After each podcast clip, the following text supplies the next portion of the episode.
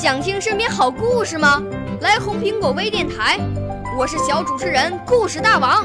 想参加娱乐节目互动吗？来红苹果微电台，我是小主持人开心果。想来我们新闻现场吗？来红苹果微电台，我为你做直播报道。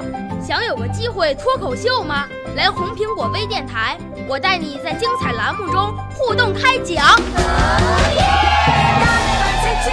我们的语言魅力在这里提升，我们的儿时梦想从这里起航。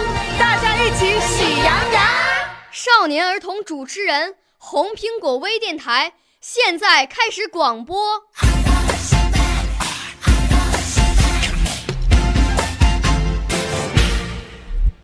大家好，我叫周子一，我要给大家讲的故事是《丰碑》节选。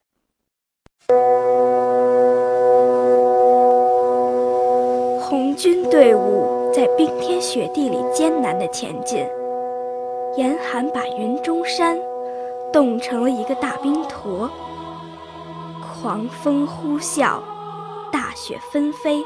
似乎要吞掉这支装备很差的队伍。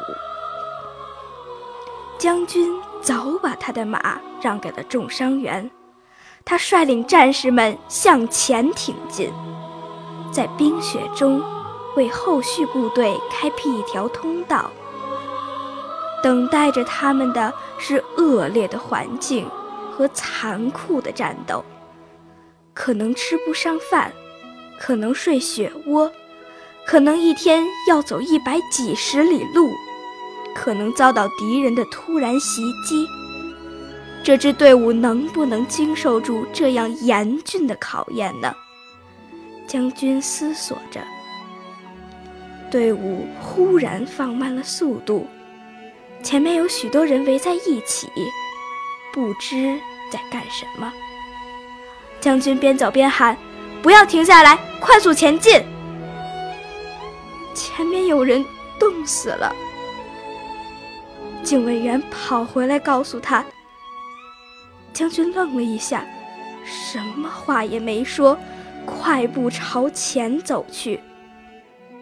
一个冻僵的老战士，倚靠光秃秃的树干坐着，他一动不动，好似一尊塑像，身上落满了雪。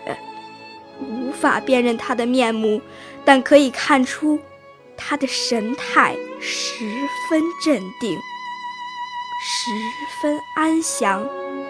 单薄破旧的衣服紧紧地贴在他的身上。将军的脸色顿时严峻起来，嘴角边的肌肉抽动着。忽然，他转过脸，向身边的人吼道：“把军需处长给我叫来！”为什么不给他发棉衣？呼啸的狂风淹没了将军的话音，没有人回答他，也没有人走开。他红着眼睛，像一头发怒的豹子，样子十分可怕。听见没有，警卫员，叫军需处长跑步过来。将军两腮的肌肉抖动着。这时候，有人小声告诉将军：“他就是军需处长。”将军愣住了，久久地站在雪地里。他的眼睛湿润了，他深深地吸了一口气。缓缓地举起右手，举到齐眉处，向那位跟云中山化为一体的军需处长敬了一个军礼。风更狂了，雪更大了，大雪很快地覆盖了军需处长的身体，他成了一座晶莹的丰碑。